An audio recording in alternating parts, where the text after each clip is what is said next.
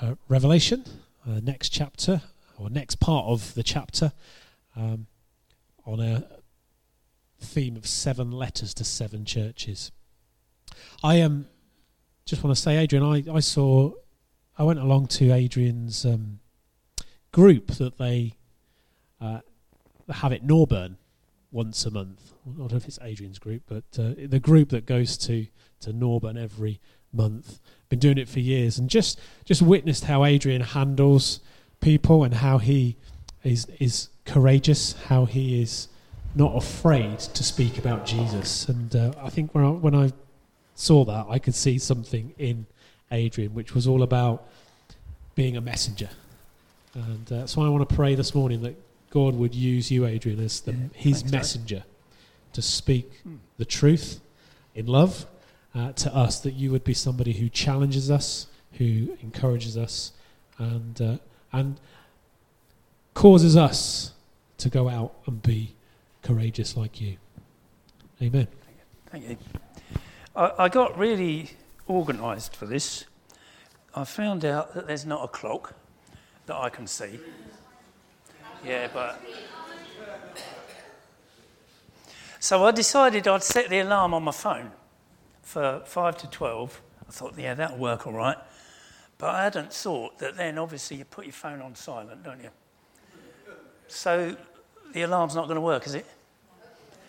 Fair enough.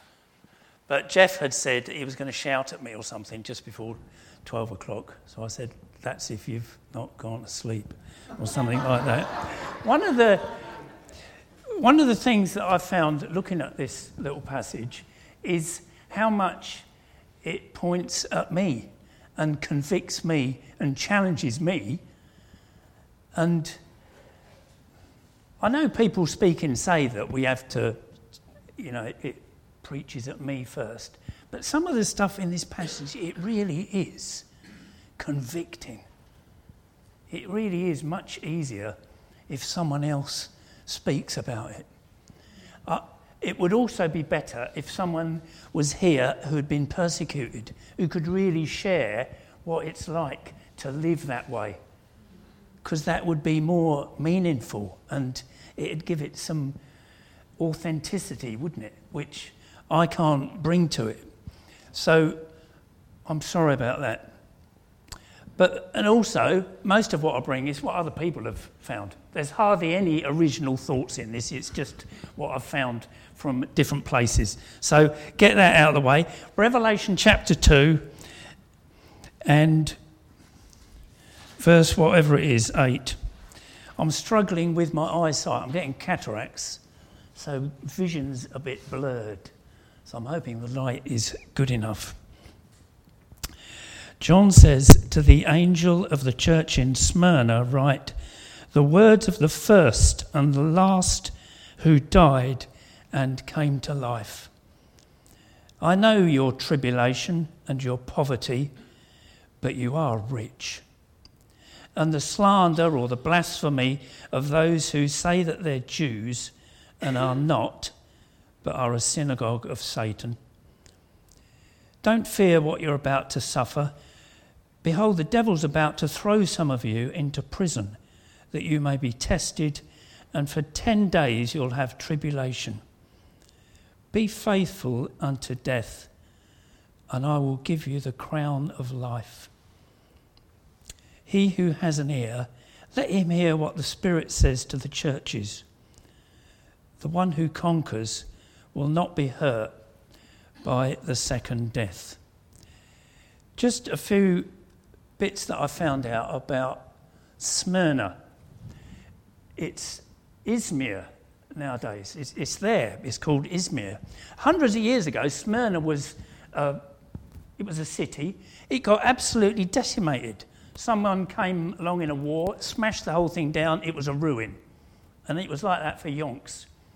This might all be a load of rubbish. I read it on the internet. I haven't checked it out anywhere else. Right? But then this clever guy decided he was going to rebuild it. So he, he moved across slightly and built this new Smyrna. 400 years it was a ruin, and he built this new city. But it was really something else. Great big wide streets, paved streets. This is over 2,000 years ago. And temples, and it was really one of the places that people wanted to go to. It had got this great big reputation. It was somewhere else. So if you lived in Smyrna, a bit like living in, no, if you lived in Smyrna, you were really proud of this place. They think that it might, the name might have come from Myrrh, but they don't really know. But anyway, people used to go there just to visit the city. Paved streets, everywhere else it'd be cobbles or dirt, I suppose. But this was somewhere else. And temples, wonderful temples. And there was a hill behind the city with loads of different temples on it. And apparently, that hill was called the Crown of Life. But it was so famous because of all the temples. In Rome, in those days, in the Roman Empire, you would apparently you would be expected to have your god. So, if you were an electrician, there weren't a lot of electricians around in those days. But if you're an electrician, there was an electrician's god. There would be a market trader's god. But then if you went to the market, there'd be another god for all the market traders, and then a god for the cobblers, and, a, and all this sort of stuff was going on. And then the ultimate god was the emperor himself. So if everyone got together in the city, they might worship the god of Smyrna, but then nationally they'd worship the emperor. Privately, they might. This was all going on. So there's all these temples that are on this hill round the back of Smyrna. And it's strange that some of the connections that Jesus uses in this letter that connect with geographical facts about Smyrna. But let's, let's come to what he actually says. And uh, you could read this letter and have a totally negative response, I think. You could read it and think, it's a bit like getting a letter from your boss. And he says, I'm the boss. I started this company. It's the best company. I know you don't get a lot of pay, but you get more than some people. Don't worry, your working conditions are going to get worse, but if you stick with me, when you're finished, you get a watch. And you'd sort of finish the letter and say, Well, I don't know. Thanks. Thanks. You could read this bit of the letter and sort of think that. But actually, there's loads in it, I think, if we want to take our time and just read it he says, the words of the first and the last who died and came to life. I think it's so easy to just read those words and sort of think, that's an interesting title, isn't it? They're nice words. That's a theological statement, isn't it? But I don't think that's what it's there for. When, Paul writes his letters, in those days it seems that at the start of the letter, you said who it was from, didn't you? You didn't have to look at the end of the letter to find out who'd written it. He said it at the end. And this is what he's saying. This is who I am. And I think this is the biggest chunk of this letter. If we miss this, we're not really going to appreciate the rest of it. Jesus is saying who he is. And this is something that I haven't, I haven't got this. I really haven't got this. Jesus has. He knows how important he is, doesn't he? I am the first and the last. And he says that not just because actually he's learned that's what he is, but that's the truth. That's who I there's no, there's no one else. There is no one else. It's not the emperor. It's it's there's no one else. I was dead and I'm alive again. Whatever happens in the future, remember this bit. And, and I think that we just, well, I just don't appreciate the significance of what Jesus is saying. We read in the previous chapter when John turns round to see the voice, no one tells him what to do. But he falls at his feet as dead. Not because he was told to, not because there's some writing over his head that says, When you see me, fall. He just falls down. When Isaiah sees a vision of the Lord, and it's Isaiah, he's not some nobody, he's one of God's prophets living in God's country. But when he sees the Lord, he thinks he's finished. He says, I'm unclean. I'm unclean. When Job has all these troubles, doesn't he? He loses just about everything apart from his wife and his faith, and he questions God and questions God.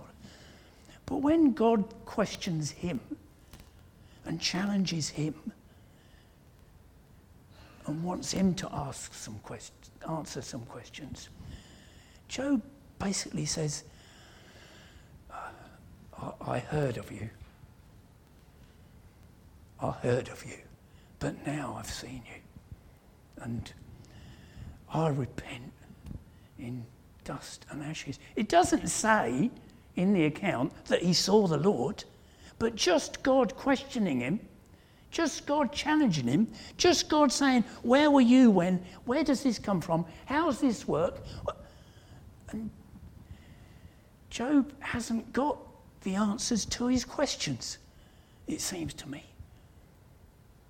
But it seems that the questions don't matter anymore because he's seen the Lord and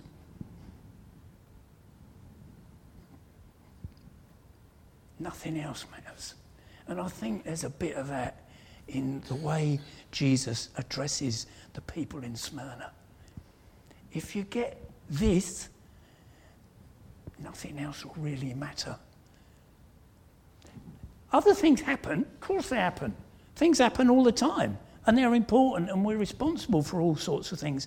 But perhaps if I appreciated what this actually means, I am the first and the last. I was dead. I am alive again. That's not just some irrelevant religious statement for people who want to study theology. This is some people talk apparently about gentle Jesus, meek and mild.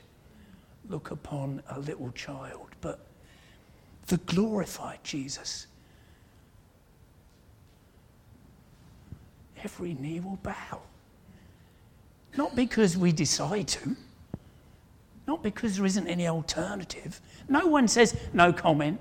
Everyone bows down because this is who he is today. This is who he is. They were still going to have issues and problems and trouble and stuff to deal with, but this is who he is. This is who he is. I, I came across this silly little thing. Well, it's not a silly little thing. Apparently, the sun's 93 million miles away, right? Well, if you say that a sheet of paper the thickness of the sheet of paper is that distance, right? Strange idea, it? But just as a, as a measurement, so that's the distance between here and the sun is the thickness of a piece of paper. If you say that, right, then the distance from here to the nearest star beyond the sun would require a stack of papers 70 feet high, right? That's, that's the distance, right? Now, we live in the Milky Way, don't we? That's why everyone, so many people like chocolate, isn't it? We, we live in the, the Milky Way galaxy. The diameter of the Milky Way galaxy would require a stack of these papers, each of which is 93 million miles thick. It would require a stack of papers 300 miles high. That's not 300 miles. That's 300 miles of pieces of paper, each of which is 93 million miles thick, And that's one galaxy, and they don't know how many galaxies there are. They don't know. Not because they got to 187, but there's more, they reckon, than bits of dust. They just don't know. One galaxy is that big. It says in Hebrews, just a few insignificant little words in chapter 1, verse 3 He holds the universe together by the word of his power.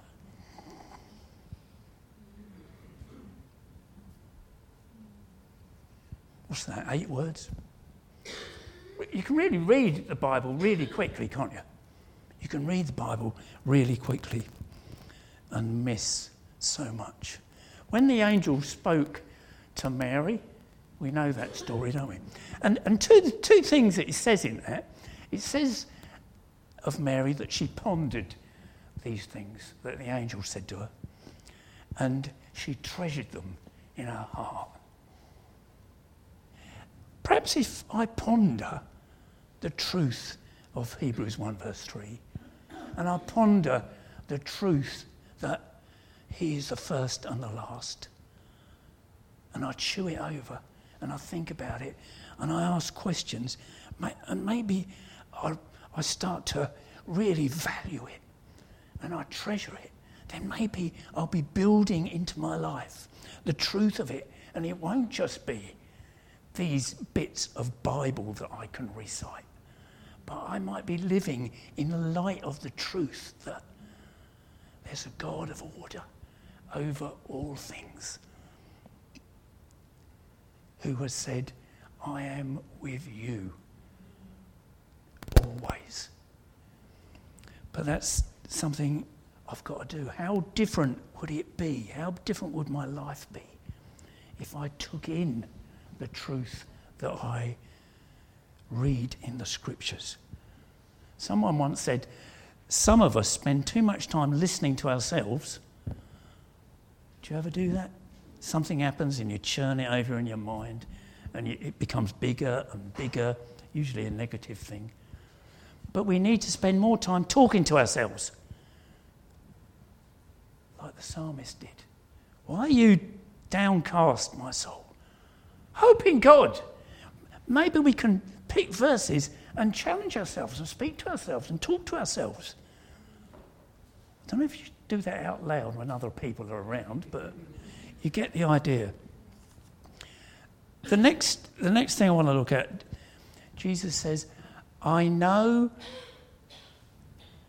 and he says that to every, in every, a letter to every church, I know. He says, I know your tribulation and your poverty and the slander. But what a great thing that he knows. He knows. He doesn't just know when your washing machine is going to pack up. He doesn't just know that those roadworks are still happening at the junction between the A47 and the A15. How long is that going to take? He doesn't just know those sort of things. This is written to the church. He knows what the church are up against. He knows what's going on out there. I know your tribulation. I know that. It's not going to go away. It doesn't say it's going to go. But he knows about it.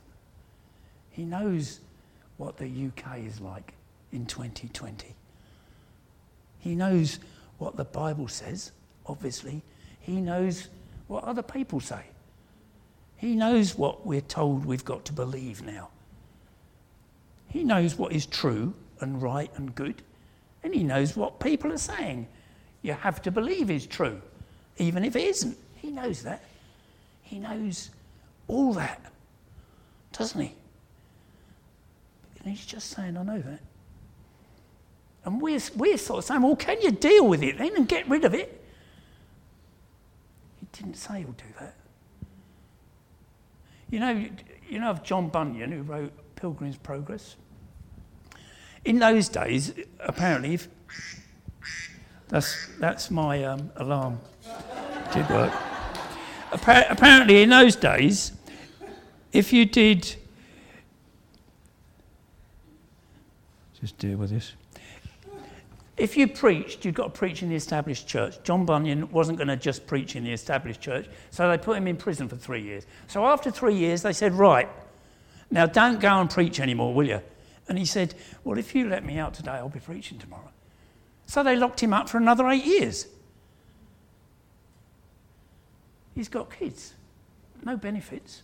He's got a little blind daughter. He's in prison by choice. He said yes to preaching no to the society. There was a bloke who I read about. He was probably around the same sort of time, 1600s, and the Bishop of Ely was after him, probably because he wanted to preach to people outside of the church. So he used to get away from the people who were after him because he had this long pole and it was before the fens were drained. So he could run along. I'm not going to demonstrate it because I haven't got the pole. He could run along and stick the end of the pole into the ditch and pole vault to get away from them. Brilliant. Apparently, that's how pole vaulting started. It was, it was to clear a distance originally rather than a height. But this chap called Hal of the Fen, they used to call him Fly the Dyke because he, he, he, was, yeah. He, so he was around sort of Ely, Willingham, and that area. And, and it's happened in this country. People have been persecuted in this country, haven't they? Good old Hal of the Fen. And, and then the next bit he says, Do not fear. Well, that's easy to say, isn't it? But, but I want to connect it to another little bit. It says, Do not fear, and in my version it says, Behold. Well, it doesn't say that in up to date versions. But that old word, behold, it didn't just mean see, it didn't just mean look. It's from an old English word that meant thoroughly get hold of something, thoroughly hold your gaze onto something. So if you just say see, it's not quite the same. It seems to me that it means, yeah, but get this. Get this. So the writer says, do not fear. Behold, the devil's about to throw. So he's saying, but get this. Get this. He said, well, that's not very nice, is it? The devil's going to throw some of you into prison and test you. But I thought this is a bit like the captain of the team telling the people in the team what the opposition are going to do. So he's, Jesus is telling these Christians what's going to happen to them. So when it happens, they know, yeah, we knew about this. This is, this is the devil testing us. It's not because I screwed up. It's not because I haven't got enough faith. It's not because I skipped the prayer meeting. This is what we were told. We're being tested here. We're being tested. But we've been told in advance. It's the devil behind this. It's not just because I was working for the wrong people and they shopped me to someone else. This is this is what was going to happen. So it's team talk about what the opposition are going to do so that you know before it happens. Doesn't go away, but it's much better if you know in advance, isn't it? Much better. There are people nowadays. There's, there's a woman in, young woman in Nigeria who was kidnapped a couple of years ago by Boko Haram, wouldn't convert to Islam. She's still there. She's still there. They've said she's a slave for life now because she won't convert to Islam. Just the other week, some people stopped a bus in Kenya, went on the bus with their guns, found out who the Christians were, won't convert to Islam, dead. It still happens, doesn't it? This sort of thing is still happening. Apparently, there are eight Christians every day killed for their faith. And I want God to stop it. And I sort of don't understand why this happens. But is that the point? Do I need to understand? Or do I need to trust Him and be ready myself? In the, Maldives, if you live in the Maldives, you are a Muslim.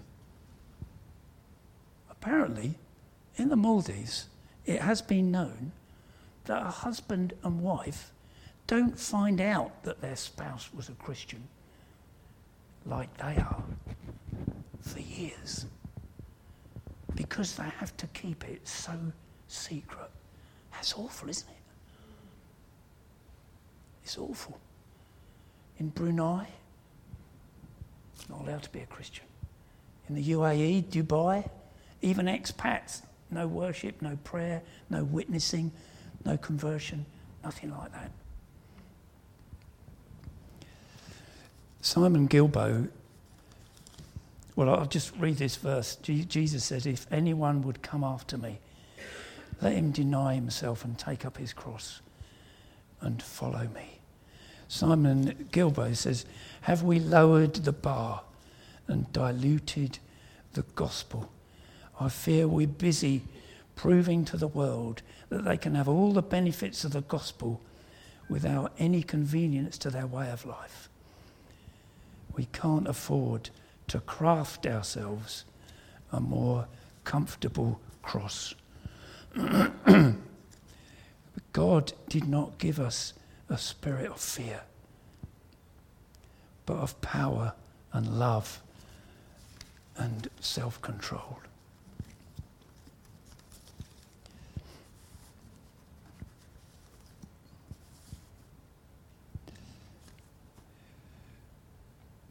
I know, Jesus says. Do not fear. He says, be faithful unto death. But that's tough, isn't it? And I will give you the crown of life as a reward for those who've persevered under trial. It's not eternal life itself, it's a reward for those who've persevered. Mary was faithful. In Acts chapter 1, you know, there was a load of them meeting together praying. Mary's there.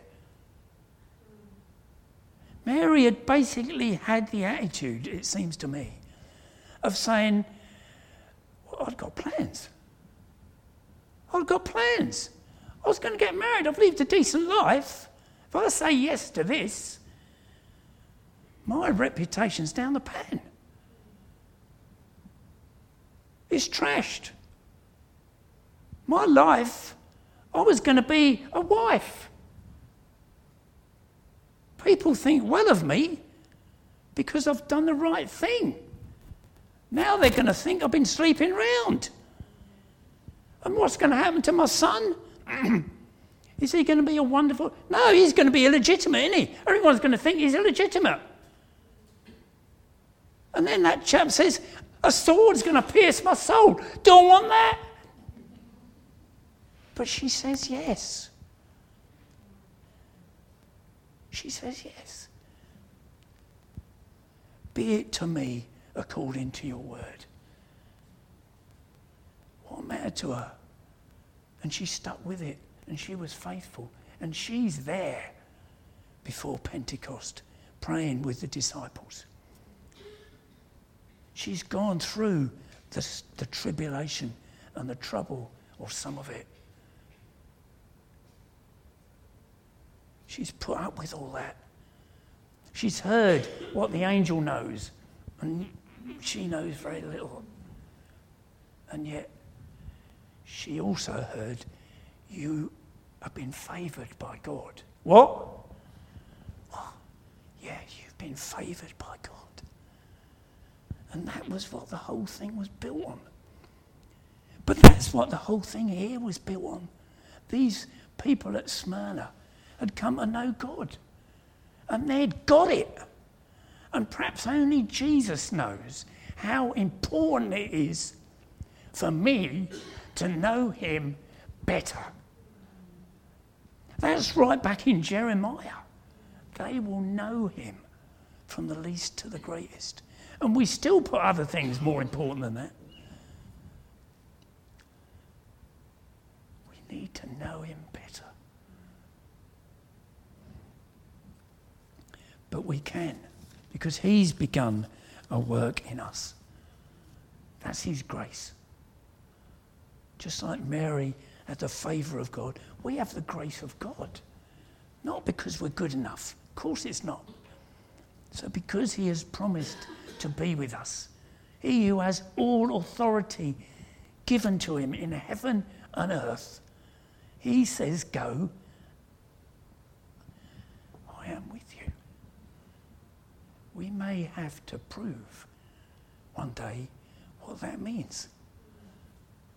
But maybe if we do, in the proving of that, we will experience a much richer knowledge and appreciation of Him and His love. Because it seems that the persecuted just know Him, they just love Him. And really, they must do to stick it, mustn't they? I really think they must do. He is the image of the invisible God, the firstborn of all creation. By him, all things were created in heaven and on earth, visible and invisible, whether thrones or dominions or rulers or authorities. All things were created through him and for him. And he is before all things, and in him all things hold together. He's the head of the body, the church. He's the beginning, the firstborn from the dead, that in everything he might be preeminent. For in him all the fullness of God was pleased to dwell. It's about him, isn't it? It's about Him. So much of my life, I think, is about me. But Jesus knows how much it's about Him. In the end, we'll see. It's all about Him. Thank you.